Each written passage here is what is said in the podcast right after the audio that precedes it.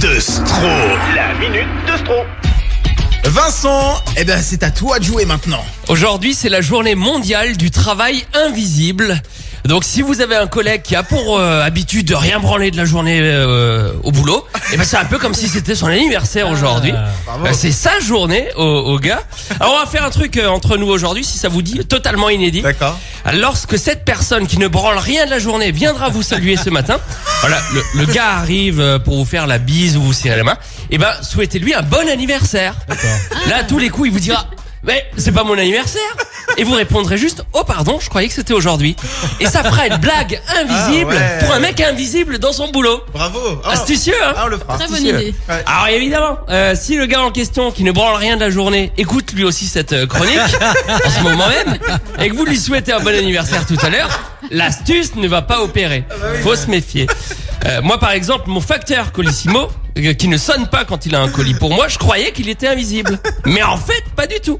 Non, parce qu'à chaque fois, il me laisse un petit avis de passage dans la boîte aux lettres pour me prouver qu'il aurait pu me livrer mon colis. Là encore, on aurait pu se dire que le gars il branle pas grand chose, mais non, il met l'avis de passage euh, dans la boîte aux lettres. Mon facteur Colissimo, c'est un génie. J'adore moi les, les gens astucieux et qui ont du génie. Euh, le génie, c'est peut-être d'associer l'adjec- l'adjectif astucieux à un agent de la SNCF, Euh, puisque vous avez sans doute vu cette info passer Euh, dimanche matin à Rennes, un cheminot en état d'ivresse. Donc un cheminot, voyant qu'il allait être en retard pour avoir son train, a eu l'idée géniale et astucieuse de lancer une fausse alerte à la bombe.